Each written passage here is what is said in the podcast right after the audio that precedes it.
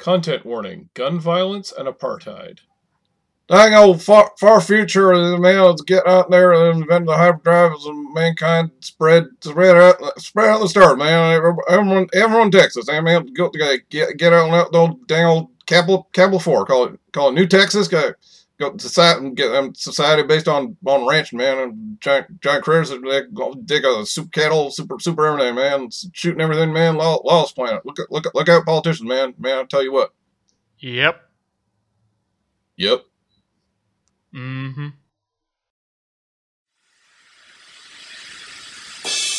Action, excitement, horror, romance, thrills and chills, swords and sorcery, rockets and ray guns, a dizzying panoply of the strange and impossible from the darkest depths of the human imagination. What mad universe encompasses such tales as these?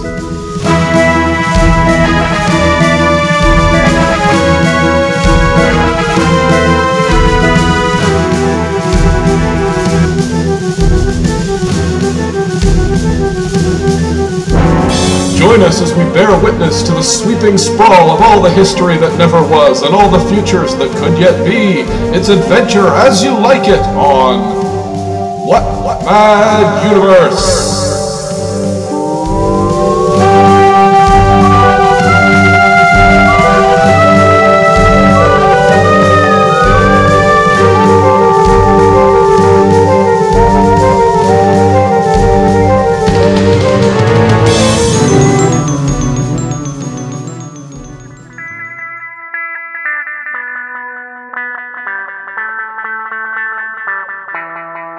It had been the dissatisfied, of course, the discontented, the dreamers who had led the vanguard of man's explosion into space following the discovery of the hyperspace drive. They had gone from Terra, cherishing dreams of ways of life that had been dumped into the dustbin of history, or that had never really been. Then, in their new life on new planets, they had set to work making those dreams and those pictures live, and many times they had come close to succeeding. These Texans now, they had left behind the cold fact that it had been their state's great industrial complex that had made their migration possible. They ignored the fact that their life here on Capella 4 was possible only by application of mo- modern industrial technology. That rodeo down the plaza, tank tilting instead of bronco busting. Here they were, living frozen in a romantic dream, a world of roving cowboys and ranch kingdoms. Hi, welcome to What Mad Universe. I'm Adam. I'm Philip. Hi. So today, Howdy. yeah, so today we're talking about uh, a bit of a weird little uh, curlicue called um, uh, either Lone Star Planet or A Planet for Texans. It might even have other names, actually. I'm not even sure about. Um, Uh, I've only come across those two, but it's possible. yeah, and it was published. It was it's a it's quite a short novel. Uh, it was published, I believe, uh, back in the back in the 50s. It's They used- 57. Yeah, 57 it was published. Uh, and it was published as a double uh, novel. Like they used to sometimes publish novels as, uh, you know, like short novels, uh, two to a two to a book by the same publisher. Uh, so it was published with an Andre Norton novel as well. Um, but uh, yeah, this is uh, by uh, uh, A Planet for Texans by uh, H. H. Beam Piper and John J. McGuire. John J. McGuire. Yeah, there you go. Who are not prolific authors as far as we can tell, but uh, they seem to have a bit out there. And Well, This is a- Piper does anyway. Yeah, I guess Piper has a bit of a uh, of the two. when you look at Wikipedia, uh, Piper has a uh, has a s- s- decent, decently substantial Wikipedia page, and uh, McGuire does not. So that may tell you something there. Um, but it's very much of the pulp uh, pulp variety, and um, it's of the genre called the space western, which um, Phil has been informing me about. Uh, of course, it's pretty straightforward what it is, but um, Phil, tell tell us about the space western genre. Yeah, well, it's hard to pinpoint when it started because it's it's always hard to pinpoint starts of genres. You know, people say Mary Shelley invented science fiction, but you know, it goes back further. Right. Um, but uh, one of the early examples of the space western, one of the earliest that I could find references to, are uh, the Northwest Smith series from the 1930s by C.L. Moore, uh, which featured some sort of rugged Han Solo-esque character as a main character, uh, Northwest Smith. Um, that's one I'd like to do in a future episode because I haven't read those yet, but they look interesting, and it's a female author, so that's that's a good break from all the white dudes, like we said last week. Yeah. Okay. Cool. Um, no, so, sorry. You said he was a Han Solo type character, so he's an outlaw. Would you say? in I think or- so. I, I don't know. I haven't read them yet, so Yeah. Right. Okay. Obviously, I haven't read them. You can't say, but yeah. yeah. I from my understanding, it's like a, a smuggler or something. Okay. All right. Well, makes sense. No, for sure. Um, yeah, space westerns uh, probably came about because um, well, westerns were very popular, and a lot of the sci-fi writers also wrote for western ma- magazines and novels and so forth. So there was quite a bit of crossover. So it makes sense that uh, they'd start mixing them right. Obviously. uh, yeah, stylistically exactly. and in terms of you know just putting like uh, by 1950 it had become a complete cliche apparently um, a magazine called galaxy science fiction actually advertised itself by saying it didn't have any space western stories. Um, and it um, i'm not going to read the whole thing but it uh, it um, jets blasting bat durston came screeching down through the atmosphere of blah blah blah whatever. Uh, a tiny planet 7 billion light years from Sol. He cut out his hyperdrive for the landing, and at that point, a tall, lean spaceman stepped out of the tail assembly, proton gun blaster in a space tanned hand. Get back from those controls, Bat Durston. The tall stranger lifts, lips thinly. You don't know it, but this is your last space trip. Sound alike? They should. But one is merely a Western transplanted to some alien impossible planet. If this is your idea of science fiction, you're welcome to it. You'll never find it in Galaxy, is what the ad says. so, yeah, as you say, it, it was clearly something people were, well, some people were probably getting sick of as a as a go-to by the by the yeah, 50s. and Yeah. and now it's it's it's still going on. I mean, um, Sure. uh, Firefly uh, from the early 2000s. Uh, I just saw an Mhm. episode of a cartoon called uh, Galaxy Rangers. okay. It's explicitly just cowboys in space, like they ride robot horses, and right. it's it was terrible. Cowboy well you know it's kind of fun i feel i feel like that's the kind of thing where you know once a once once a generation you could have something along those lines and of Yeah, course there's Cowboy Bebop's Cowboy often Bebop. referenced as it, but it's only sort of like that for like one episode. But yeah, yeah. it yeah that's right. It is funny that that's called they they say cowboy bebop and oh it's all cowboy but it's not really that western compared to some of the other things which are very literally westerns in space. I always Yeah. found it amusing that uh, you know a lot of critics writing often somewhat contemptuously about star wars go oh yes in a western in space.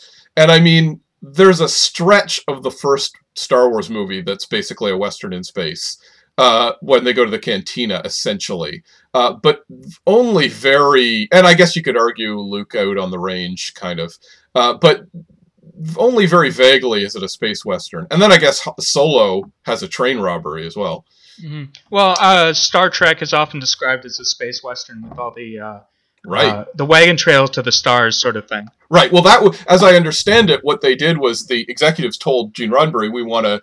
We want a show that is Wagon Train, which was a popular uh, Western TV show, uh, which was obviously, as it would suggest, about settlers traveling west in a wagon train. We want that in outer space. Um, and Gene Roddenberry said, "Sure, I'll do it." And then he made Star Trek, which isn't really Wagon Train to the Stars at all. It has no, the, the very little connection to that. Mhm. And then uh, the irony is that when Battlestar Galactica came along, the 1970s version, that really is Bat- Wagon Train to the Stars. They they said, "Okay, we're going to do what Star Trek was supposed to be, basically." So that was kind of funny. Um, yeah, so this this novel, um, I first encountered it as a teenager. Actually, um, it was on a forum. Somebody just posted the cover. It's like a, um, you know, memes or you know memes or whatever you would have called them at the time. Mhm. Um, sort of just joke things that. Uh, Posting. that I, yeah, I have to. I'm not sure if we I'll can say that. that I was trying to yes, around I'll it, bleep it out. Bleep it out. but yes, Okay. you're right. We shouldn't say. Um, yes. Yeah, so it was um, uh, the cover. Uh, we'll probably post it in various places, but it's um, it's it says a planet for Texans, and there's a giant cow, like um, not quite kaiju size, but like a really really big cow, and there's a sort of airship running away from it, and um, I wasn't sure if it was a real thing or like a parody or something, and I wasn't. I, I sort of put it out of mind, you know, I didn't think about it. I didn't bother looking into it. But uh, years, decade, like a decade later, I was browsing on uh, LibriVox, which has uh, public domain audiobooks uh, read by volunteers. I highly recommend that service. Um, it's free and everything. Um, I was browsing the science fiction section and I came across a book called Lone Star Planet that seemed to have the same sort of feel to it. And then I found out it's the same book, just published under a different name. Mm-hmm. So I read it and uh, I was surprised. It's not. It's not quite like advertised. Uh, it, it No. sort of the way it looks is like a or you describe it you know a, a planet te- settled by texans and there's giant cows you'd think it's an adventure story but it's not really it's yeah, it's a legal it's a political drama with some courtroom drama and Yeah. Yeah, it's interesting. space opera And- and- elements in the background And and as you say, it's almost because you almost wonder if because that was such a cliche at that point, uh, the the space western that they could then do a legal drama that was set within the space western genre. yeah And um, but yeah, no, it's not. It's not a. I mean, there are shootouts and things, but it's not. Yeah. Um, it's not what you would expect when you say space western. You expect them robbing trains and riding on the the range or the space range or going to outer space or whatever. Um, and Yeah. it's much more about. Um, it's actually what this actually seems to have been a bit of a subgenre as well, or a sub subgenre either. Either uh, in 50s sci-fi, um, well, not 50s sci-fi, sci-fi in general, but uh, it, it, it seems to have really picked up in the post-war period, which is the idea of being a diplomatic uh, envoy uh, to a planet in some capacity or another, and having to make sense of the local customs and getting into trouble often because of the crazy local customs. Whether it's a human colonized planet or a group of aliens that you have to uh, coordinate. It's it, it- that has been uh, you know I've been reading science fiction since the 80s, and that is uh very much a staple of the genre. The whole I came to a planet, I came to solve some problem, but I didn't. Nobody really knows why it's a problem. Oops! As we you know as I spend some time on the planet, I realize there's a whole weird cultural thing that nobody understood, so I've got to sort it out. So yeah, it's uh, like half of Star Trek episodes. Right, yeah, Star Trek was definitely somewhat inspired by that. But just to describe this basic story here, so people know what we're talking about, um, it's. Uh, Here's an excerpt from the book uh, Phil put up. They had found Capella 4, a Terra type planet with a slightly higher mean temperature, a lower mass and lower gravitational field, about one quarter water and three quarters land surface, at a stage of evolutionary development approximately that of Terra during the late Pliocene. They also found Super Cow, a big mammal looking like the unsuccessful attempt of a hippopotamus to impersonate a dachshund, and about the size of a nuclear steam locomotive. On New Texas plains, there were billions of them. Their meat was fit for the gods of Olympus, so New Texas had become the meat supplier to the galaxy. And this was a planet settled literally by the state of Texas going into outer space and finding their own planet, where, of course, the government wouldn't hassle them and they could have, you know, Texas rot larger than it usually is. Um, Mhm. And uh, so it's about uh, uh, Stephen Silk, who's an, uh, uh, a diplomat who comes from the Solar League, obviously the, the Well, he's demoted to diplomat at the beginning of the story. Right, yeah, he's actually in trouble, so he's he's banished to a faraway world. But he's uh, he represents basically what could be called essentially the Federation. Um, and of course, Texas does not want to join the Federation because they are Texan in spirit and they're kind of uh, you know they're independence minded, which is why they left Earth in the first place. Um, and so he has to go there and basically solve the not not really solve the murder, but uh, deal with the murder of the last uh, ambassador. That's the main uh, subplot, right? Yeah, yeah, and um, uh, we should get to this. The uh, New Texas government is based on the idea that you're allowed to assassinate politicians if they go too far. Right. Uh, it's based on a um, uh, suggestion by uh, H.L. Mencken, the uh, uh, humorist, uh, in his essay uh, "The Malevolent Job Holder." Um, I won't read the whole thing, but it's basically what I what I just said. Uh, don't let the government get too big because, um, you know, it'll it'll oppress you. So if uh, if a politician oversteps his bounds, it should be considered okay to uh, to do whatever you want to them. And Yeah. uh, Yeah. and, once you're and you get tried afterwards and um, on New Texas in the Court of Criminal Justice, but the trial is basically a trial of the victim Right. um, to see if they had it coming and yeah. if exactly. the severity was in proportion to what they did. right. So, like, if they try to raise taxes, um, you're allowed to just kill them. Yep. Yep. and um, and it's it's encouraged to do that. Uh, not necessary. Well, they say it's not because they don't. It's not because they want to lose money, according to them. It's just because they don't want the government to get any power. Right. Yeah, they're a little they go a little back and forth on it, but yeah, and it's and it's funny because it's portrayed as completely insane initially, and then they kind of almost paint it as well maybe this is a good thing later on so they they kind of go back and forth um Yeah, they describe uh, the system as a um, uh, sort of a modern feudalism. Uh, so the ranch owners, uh, it, once again, super cow is like the meat, uh, the meat that the whole galaxy eats, and um, um, but they're so large and so uh, invulnerable. You have to herd them with fighter planes and tanks. so every ranch owner has like a small army at its disposal. Um, right so um, uh, it's basically, like I said, feudalism uh, by owned by these ranchers, but they can't overstep their bounds either because all their men know each other and will organize or whatever. That that's the idea anyway. It's Yeah. not. I don't know how well that would work, but it's it works within the context of the novel. So Yeah, I mean it's it's it's sort of ludicrous enough and, and whimsical and satirical enough that you know I don't think the authors were promoting it as oh yeah this is an actually good way to run your your planet. yeah, Um, although they do have you know the the hero he essentially comes around to them by the end of the story. He's basically like yeah I like this way of li- of life. Um, hmm in practical you know it's it, it is hard to get away from a certain uh you know Ayn Rand feeling she also advocated you know killing politicians who got who, who started to get in your way if you wanted to do things basically and i mean the the funny thing is that the real wild west uh, didn't work that way. you know, it was it, its proposal as if that's how the Wild West is going to work. But I mean, they were famously well, they weren't famous because we've kind of erased it from history. But they, the ranch owners and the big railroad barons, uh, did a lot of union crushing and making sure their their you know their workers wouldn't rise up against them so they could live like oligarchs. So unfortunately, I don't think that would work in any way, shape, or form in real life. But this is again, this is kind of meant to be a bit ridiculous. It's not necessarily meant to be. yeah, yeah, It's it has a very whimsical tone. Right.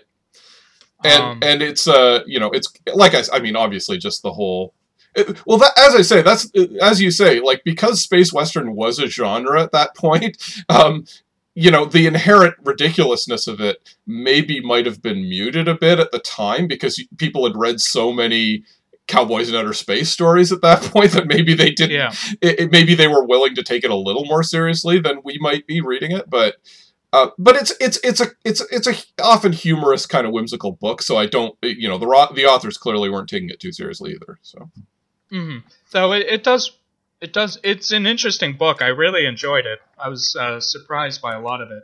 There's the idea that um, the Texans are recreating a way of life that n- might never have really existed. right, yeah, Um, they uh, they brought the Alamo brick by brick and rebuilt it on New Texas. yeah, yeah. Um, He al- he almost uh, gets into trouble for saying, "Hey, look at that! You made a perfect replica of the Alamo," and they're like, "Don't say that! That's the actual Alamo." you know. Yeah, and um, uh, oh, I can't remember, but there, there's a funny bit where he's given the national uniform that he wants that he's uh, told to wear, and um, he says uh, denim trousers that for some obscure reason are called Levi's. Yeah, yeah, yeah. it's Um, all, and, and even the passage I read at the beginning there. Um, he the next line I left it out, but he talks about how his uh, quote bodyguard, who may be trying to kill him, um, was giving him a. You know, he said he didn't like. Uh, he didn't like reading about other people's reporting on Texas because it sort of shattered the idea that oh we've perfectly replicated what Texas was like in the the 19th century because it, they hadn't like Yeah. very explicitly it's an attempt to recreate the past rather than an actual correct version of the past right Yeah, and like you said in the reading, they um, it their whole way of life relies on the mechanization they've managed to um, get, but their their way of life involves pretending that that doesn't exist. right exactly which is a nice a nice point to make, I think there. so that was Yeah. that that was kind of good. Um, so you know he he becomes sympathetic to them ultimately, but yeah, there's there's enough sort of well, we're not going to talk about this as a as a utopian society by any means. Um, Yeah, there's also a nice bit of satire in one part where um, there's an ambassador from a South African nationalist planet, mhm, um, who, um, and it says that they were a frustrated lot because they had gone to space to practice apartheid, apartheid, right. uh, but they settled on a planet where there was no intelligent race to be superior to. yeah. I just thought that was amusing. Yeah, no, it's it's clearly coming from a uh, you know a a, a, a mid-century liberal viewpoint, I guess would be the Mhm. general politics, uh, which is of course the same thing that ended up birthing Star Trek and the Twilight Zone and everything like that. I think. Um, it's, Although, it- I mean, this is in the 50s. Apartheid went on for quite a bit after that, so Oh, yeah, of it's course. interesting. well, of course, but I mean, it was. I mean, it's it's an American comment or Americans commenting on apartheid. you Yeah. know. Well, maybe we can uh, we can talk about it. Like, um, as we say, the story ends up being a legal drama. Uh, the the main question then becomes because the last uh, ambassador sent by the Solar League was murdered, and they bring it to political court like they do anytime a politician is killed.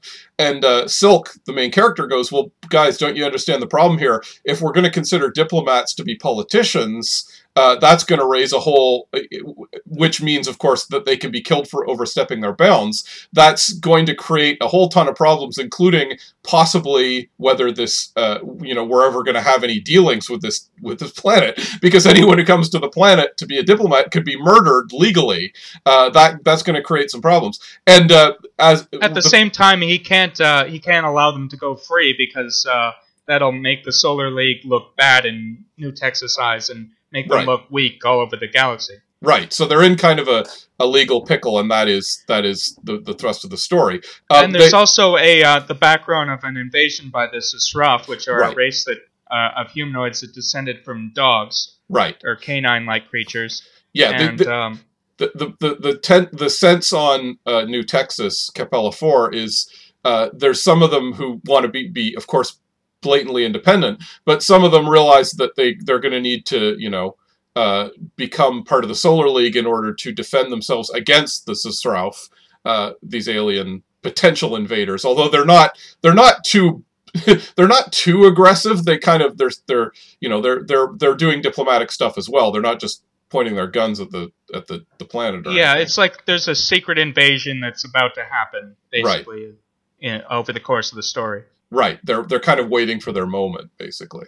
Um, but then, so anyway, so then it becomes Oh, least- and of course they organized the, the hit on the on the previous ambassador. right. Yeah, it's pretty clear, pretty fast that they wanted the ambassador killed so that Texas would not join the Solar League. Uh, New Texas would not join the Solar League, and they could invade without, you know, because t- New Texas, of course, doesn't have a fleet of ships to defend themselves. So, um, so it's just it's about swinging, you know, popular opinion on New Texas towards joining the Solar League and thereby preventing them from being attacked. Uh, and and about half the book is this legal drama that. Uh, and again, when I say half the book, it's a it's a pretty short book. It's a novella almost more than a novel. Um, I'd say it's definitely a novella. Yeah. yeah, it's it was the version we had was like eighty largish pages, but uh, yeah, exactly. Um, so it, the interesting thing, so as we say, space westerns were a genre at that time, uh, but it is actually interesting that um, legal dramas uh, seem to have exploded in American pop culture right about that time. Um, it, it- like uh, Perry Mason uh, hit TV right at the same year that this book came out. Uh, and so were movies 12 Angry Men and Witness for the Prosecution. Um, I think Perry Mason had been on radio before it was a TV show. Uh, so legal dramas were kind of building throughout the 50s, and that kind of became one of the big didactic uh, forms of storytelling that where you know people could talk about right and wrong and judge moral you know issues basically. So there, uh, it it seems like legal dramas exploded in the late 50s. So in a sense, this is combining not two but three genres that were really popular at the time. So it was really hedging its bets. Yeah, and um, you mentioned it's uh, it's similar in tone to What Mad Universe, the book that we covered in our first episode. Right? Yeah. It's I mean, of, um, what I mean is is that it, it um it's similar. Like it in to, what Mad Universe is a bit more of a straight comedy in some ways. Well, it's not, a, except it's not a straight comedy, but it's a little bit more wacky, I would say, than this book. Mhm. Uh, even though this book is a little bit wacky as well. But it, there's just a sense to me that if you'd read pulp sci-fi in the 20s and 30s and before in the 19th century, it would have been treated somewhat like straight-facedly, as it were. Uh, whereas in this, we're getting to this post-war era, and it feels like there's a bit more sophistication and wit and detachment from the source material and kind of uh, kind of deconstructing it a little bit. Uh, that I feels like it's unique to the 50s, wouldn't you say? Uh, yeah. I mean, What Mad Universe was 49, but it's practically the 50s. Right. I'm de- well, like I said, post-war years, basically. World War Yeah. II. Uh, we're getting to the era of you know film noir being popular. You know, biblical spectaculars at the film at the at the cinema, TV starting to take off. Like right as this uh, this book was published, it was sort of we were really getting to the era of TV, that kind of stuff. Um, Mhm. it, it, there's a there's a shift in the approach towards the audience i would say. Like i i would say pre world war ii again not without i don't know personally like a huge overview of this of of the the genre. I don't want to say definitively but i feel like you wouldn't get this kind of winking cleverness and whimsy to it in quite the same way you would in 20s and 30s 20s and 30s i think it was a little bit more um you know a little bit more Straight laced. straight laced, but also it was it was for mass audience, and it was kind of like, well, they wouldn't understand like what the the premise of what Mad Universe, you know, if you haven't listened to our first show, which you really should, is uh, about a guy falling into a world that is exactly like the pulp magazines, which he because he's an ed- a pulp editor, and it's exactly like the sci-fi magazines he edits, and that kind of you know uh, commentary on the genre, like meta commentary. I can't imagine that being in the World War II era because I think it was seen more as no, we're just grinding out content uh, for you know the the and the pulps were for the mass audience. They weren't they were for the lower classes, I guess, if that's fair to say. Uh, does that is that unreasonable? Do you think I? for me to Um, say that? Yeah, I think you can make that argument. Um, I'm not sure, but Yeah. Whereas with the World War II, after World War II, you suddenly see the the rise of the middle class, and you get this kind of middle brow audience, which might be a little more amenable to this. I think that's what we're seeing uh, here. I think it might also be uh, the specialization of uh, like the sci-fi fan as a thing. right? Yeah, that's true too. Like it's like Um, fandom started popping up around this time, so it's it's like uh, there's a there's a type of reader that will specifically want this type of material. Right, right. Well, I, I mean, I, the science fiction fans existed going back to the 19th century, I'd say for sure. I, Uh, yeah, but it's not. It wasn't as uh, like a I guess nerdy subculture as much as it became. Right. Yeah. No. Absolutely. Um, I always like to pin the actual rise of the sci-fi fan, uh, particularly to the late '60s and '70s. Um, like that's where what we think of as nerd fandom culture really came to start. But it's true that there were definitely fa- like sci-fi fans in the 40s and 50s. Uh, John W. Campbell and amazing, or sorry, astounding, um, were definitely. Um, uh, they, they, th he had a, a strong following in that era, and so you're right. That was kind of the first generation of uh, real sci-fi fans, as opposed to just everyone reading sci-fi. You know, um, from what I can Mhm. understand. But yeah, I, I think there was a, a bit of a cultural division happening uh, post World War II, where suddenly there were you know middle class people who aspired to be more highbrow and might have sniffed at science fiction versus people who were maybe a little bit more willing to follow their nerdy interests, as it were. Uh, well, I wanted to talk a bit about the uh, this sort of sci-fi elements um, Sure. In specific. Say we already discussed the super cows, which um, um, on the cover they're just regular-looking cows, but really big.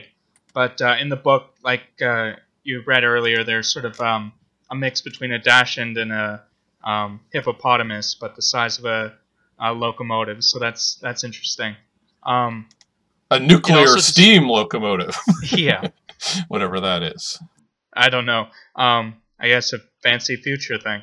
Um, oh, by the way, this story takes place approximately 200 years in the future. Mm-hmm. Um, and there seems to be uh, some sort of I mean, the the Solar League is sort of like the Federation, but a bit more, a bit less egalitarian. Yeah, maybe. I mean, we don't get a lot of, you know, it Not seems a lot, but I get the feeling they're they're a little more. I don't know. Um, bureaucratic. Sure. yeah, and uh, there, there's uh, there's a slight suggestion that at one time they were more, because they gave the z'Srauff the uh, hyperdrive, you know, because they were just being generous, but uh, they don't do that anymore. Oh yeah, I didn't mean to suggest that they were like as utopian as Star Trek. Just the idea that it was a, you know, a gang of worlds who had all who are operating together, uh, not necessarily without the usual political and bureaucratic struggles that you would get from that. so I just thought it was interesting that they sort of. It seems that the this the Solar League um, tried to be the uh, Star Trek Federation for a bit, but it just didn't go their way. So they uh, hmm anyway. Um, so New Texas also has, in addition to super cows, uh, um, they have uh, super yams that they make super bourbon out of. Um, it it briefly mentions super mastodons as an animal that gets hunted, yeah, and um, there's Which- super doves, which are used for shooting practice. yeah. Uh, I mean, there's a line that says uh, everything on New Texas was super something. yeah, if the super cows were the size of like tanks or larger, I can't imagine what the super mastodons are like. They must be, Yeah, you know, walk land whales basically. So, yeah. I'm imagining like Godzilla size or something. Yeah, exactly. Yeah. What what do they hunt them with again? What do they use for Uh, those? Like it was uh, like a fancy futuristic rifle from the z'Srauff planets, I think.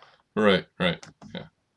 Um, but yeah, they, I mean, it's obviously the everything's bigger in Texas thing, but Mhm. put on yeah, that's the uh, to a ridiculous, whimsical level.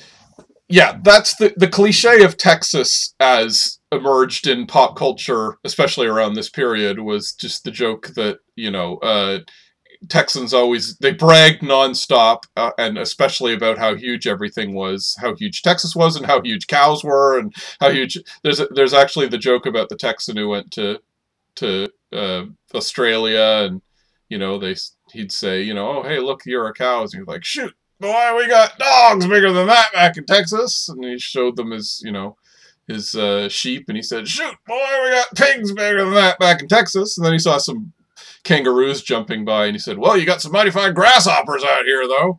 anyway, so there's that. But yeah, that's that's the the the as it were the Henny Youngman Borscht Belt comedian or the you know Catskills Yeah. type joke about Texas is that's the that's the cliche. Yeah, but it, it's sort of it. Like I said, it's sort of a satirical Mhm. feeling to this book. Yeah, it's Um, it's they knew it, and that and like I say, that's the thing. The fact that this was, uh, you know, a, as we all know, pulp writers were kind of by the by the early 20th century, they were really grinding out the stories, you know, to get you know a few cents a word or whatever the, the pay rate was at that particular time. Um, so they would often really grind them out really fast. Uh, but so it is funny that this is probably something along the same lines. It was, oh, I get paid by the word. I get, I crank this out and and fill up my uh, my portfolio and get paid. But um, there's more of a uh, instead of just yeah, let's write to a formula. It's more let's kind of wink at the formula, and you had to do Yeah. something a little more clever than just do another as as as that galaxy ad that we quoted earlier said. You know, just transpose the the western into outer space, basically. Mm-hmm. Um. Uh. Yeah. You seem to uncover that. Uh, I haven't read any of H. Beam Piper's other stuff, but uh, you said he wrote one about space Vikings. Yeah, he did. Uh, it sounds like this guy. Yeah, he, he he. It sounds like he liked the idea of his using history and transposing it to outer space. Which I mean, he was hardly the first one to do that. But uh, he apparently wrote a series about the space Viking, um, or rather, he wrote a novel called The Space Viking, which may have been turned into a series. I'm actually a little vague on this because apparently other people picked up and wrote his characters uh, which is a little odd. Uh, John F. Carr was a guy who kept writing space Viking stories uh, as the as it as it continued. Um, I I have no idea if he actually went. Oh, I love uh, I love this obscure author so much that I'm going to continue his series, or if it was just a case of something that uh, you know he gave his blessing to. There's only one Well, space Viking Lone Star story. Planet is in the public domain for some reason. It uh, they didn't renew the copyright, so it's um, Hmm. it's free to use for anything. Yeah, that that makes a certain amount of sense uh, because you know there's there a lot of this stuff just nobody bothered to keep the ownership. Uh, you know, public domain. The length can extend pretty far if people want to renew the copyright, but if they don't care about renewing the copyright, uh, it does sound like things from the mid 50s are no longer, uh, if, if nobody owned them. Like, I, I was actually researching the Nedor comics line uh, which went up to the, the mid 50s. And it sounds like Nedor went out, out of business in the 50s, I think. Um, and it sounds like nobody bothered to pick up their intellectual property. So it is still, you know, and I, and I believe it was uh, 25 years later. It would become public domain if nobody bothered to renew it, and nobody did. So this is probably in the same uh, in Yeah. the same uh, general vicinity as that. Uh, he also wrote something called the Uller Uprising, which is apparently a sci-fi version of the uh, the Great Indian um, uh, Revolt in the mid 19th century against the uh, East India uh, Tea Company. Um, so yeah, that's I mean obviously that's a pretty uh, that's a pretty good uh, source for things. I'm interested that H.B. Piper's career went into the 60s, uh, which I would say the pulp era kind of changed by that point and you had to you got a little more fantastical people started to uh, the pulp fantasy came back and he wrote something called lord kalvan of otherwhen which sounds very fantasy-esque to me Hmm. um, oh uh, no i'm sorry no it's not a, a fantasy thing it's uh, uh, a guy being uh, transported to a parallel reality uh, and he's a cop and it's about parallel reality cops it sounds like Oh, yeah that sounds interesting. yeah, he's and he did. That's right. He did a whole series called the Paratime series, which is that uh, about cops who go between parallel realities, basically. Uh, but yeah, that's that's much more of a '60s thing, I think. Well, Mhm. see, again, we say Mad Uni- what Mad Universe was. That was 1949, and it had alternate. But that was ahead of its time in some ways. Yeah, yeah, that's right. Uh, I it would be interesting to try and pin down when the parallel realities thing started to explode into pop culture. But we're getting a little off track anyway from uh, Lone Star Planet. Um, there's some really nice covers for this book. Yeah. It was published in Fantastic uh, Universe. That was the original publication place, by the way. It was published in uh, in the the pulp magazine Fantastic Universe. Then it was published on its own, as I said, with the Andre Norton novel. Um, what's the name? Star Lost, I believe it's called. Uh, Yeah, and that's the cover that initially piqued my interest, I think. right. Uh, any other any further thoughts at this point? Um, I, I guess not. It's it's a pretty short novel, so it Mhm. stands to reason it would be a short episode. Yeah. Um, Yep. But uh, uh, I, I'm I'm glad we talked about it because it's uh, I think it's worth reading and it's worth uh, getting out there to people. Yeah, I, I this between this and what Mad Universe, I kind of went, okay, it seems like the pulp, the post-war pulp, had a bit more, you know, whimsy and wit to it in some Yeah. ways than the pre-World War II, as I was saying, and this is making me want to dig up some of that, some of these kind of filler pulp stories from that era, and thinking, oh, some of them might be kind of entertaining, basically. So that I yeah, this one I, I thought it was interesting. It has a it has a world that's sort of implied more than Right. anything. Uh, there, there's like a there's a lot of interesting world building in this story that I think could be expanded upon. You could Yeah. do it because it's it's free to use. Yeah, and it's it, it is actually funny because you know well as you say I mean this seems like it was a genre that was almost it was almost played out even in 1957 and so he's just kind of going okay you've seen this kind of thing before so I'll give you some roof rough details and you can just fill in all the blanks yourself essentially Yeah. right? um, But not just the space western stuff, but I mean the, the galactic politics and all that. It's just sort of right implied, but it what's what we do get is sort of tantalizing and interesting. hmm Well, as with uh, a lot of genre stuff, it's always kind of uh, you have to assume uh, that a certain trope because it's been done before, and they're just okay. We're riffing on this trope. It has some differences which will illuminate, will you know, will will elucidate what the the small differences are. But you can assume up to this point that there's a, basically an intergalactic UN, for instance, called the Solar League. Even you know, Star Trek's Federation when it first came out was not a very original idea. That was that was a common idea that yeah, basically the UN in outer space would be a thing. Um, so so and then if there's differences, you can kind of the, the author will usually tell you about the differences, whereas the similarities you can just sort of assume, right? So, Yeah. But yeah, Oh, uh, we didn't really discuss the ending. Um, right, where um, he gets uh, he actually gets the um, the people who killed the previous ambassador off because they're because it wasn't a politician, so it should have never been tried in this court. But um, right. uh, so but and everybody was mad at him because he let them go free, but then he just shoots them. Right. Well, it's literally like, um, for whatever I can't remember quite the legal maneuvering, but it's like you know, be, obviously there's a lot of people gunning each other. There's a lot of frontier justice in this in this town, and you know, and it literally becomes the judge realizing that he's going to clear these guys, he's going to bring his gavel gavel down, and then a gunfight is going to erupt in the courtroom as soon as he hits the gavel. So he's like, "We're court is out of session until nine o'clock tomorrow. Hit the floor, bang!"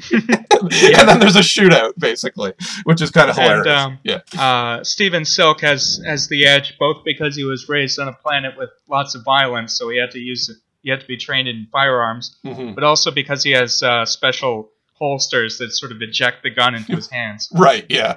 He's got the, the techno spring guns that come out into him. So of course he's the fast and that's and that's basically how he ends up winning. He's sort of there's a girl in the story who he was who he was getting close to and then she was getting disgusted with some of the political stuff he was doing and he ends up winning her and and the the, the people of New Texans uh, love because he's such a, a good shooter basically that's Yeah. that, that's what wins him over to their side uh, ultimately he's such a he's such a a fast shooter, which is, of course, the classic Western trope as well. Yeah, So, shall we wrap it up? yeah, it was a fun one. Uh, do you uh, do you recommend it? I definitely. Oh yeah, yeah. No, it's. Fun. I mean, if you, if it, it's, it's a very, it's a very throwaway uh, book, but yeah, it, this, as I said, this is making me think that this era of pulp is uh, probably very, per, very fun and worth uh, checking out. So, I'll be Yeah. delving into Uh, that. one more. last thing um, about the book. Uh, there's a character named Wilbur Whately, Mhm. um, who's just who's the first uh,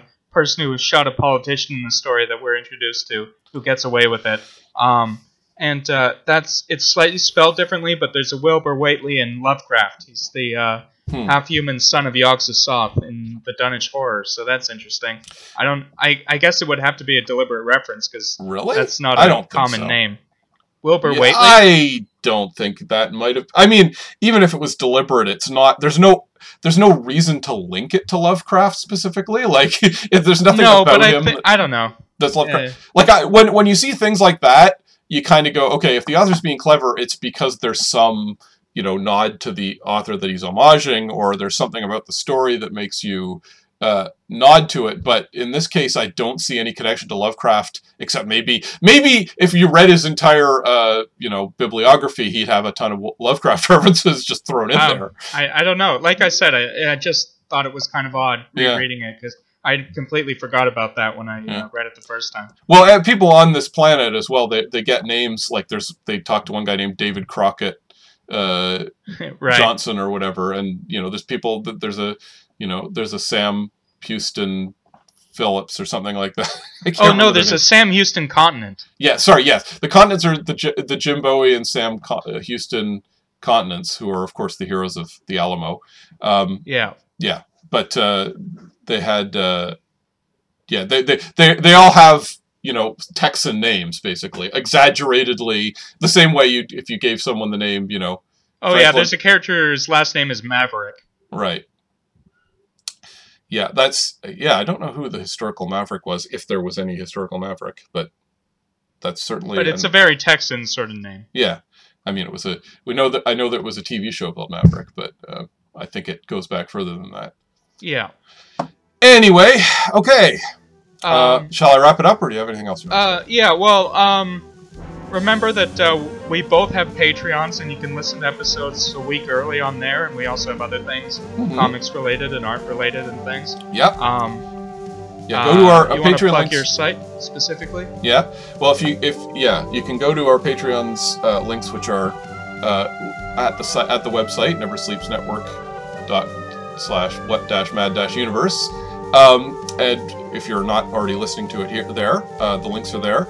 Uh, Phil has a comic called the Apex Society. Um, I have a I have a website, Phantasmic Tales with a PH. phantasmictales.com, uh, and that has links to all my comics that are there. And uh, Apex, other than Apex Society, Phil, was there anything you wanted to plug? Uh, not immediately. I, I will later, but Right. yeah. And uh, I guess we'll mention this now. We are uh, hoping we're, we're we're sort of in the early planning stages, but we'd like we're thinking we'll run a Kickstarter at some point over the summer. Uh, we'd like this show to go weekly, and uh, to do that, we. Uh, we've been doing it a bit guerrilla style, but we uh, we like to host it in uh, you know uh, Alex Ross's studio, uh, which does uh, require a certain amount of payment. So we think we might be running a Kickstarter in another month or so. So if you enjoy the show, we'd really love for you guys to get on board with that. Alternately, as you as I say, you could join our Patreon that we have. Um, we'll we'll fill you in more about that in the upcoming weeks to come. Well, buckaroos and owl hoots, I reckon it's time to saddle up and blow this planet. We are Two Gun Adam Prosser and Deadeye Phil Rice. Theme song was by the singing cowboy Jack Feerick, and we want to wish a special thanks to Alex Yeehaw Ross, the, the orneriest audio engineer this side of the Orion Arm. As we ride off into the Betelgeusean sunset, we wish happy trails to you and yours. Y'all come back now, you hear?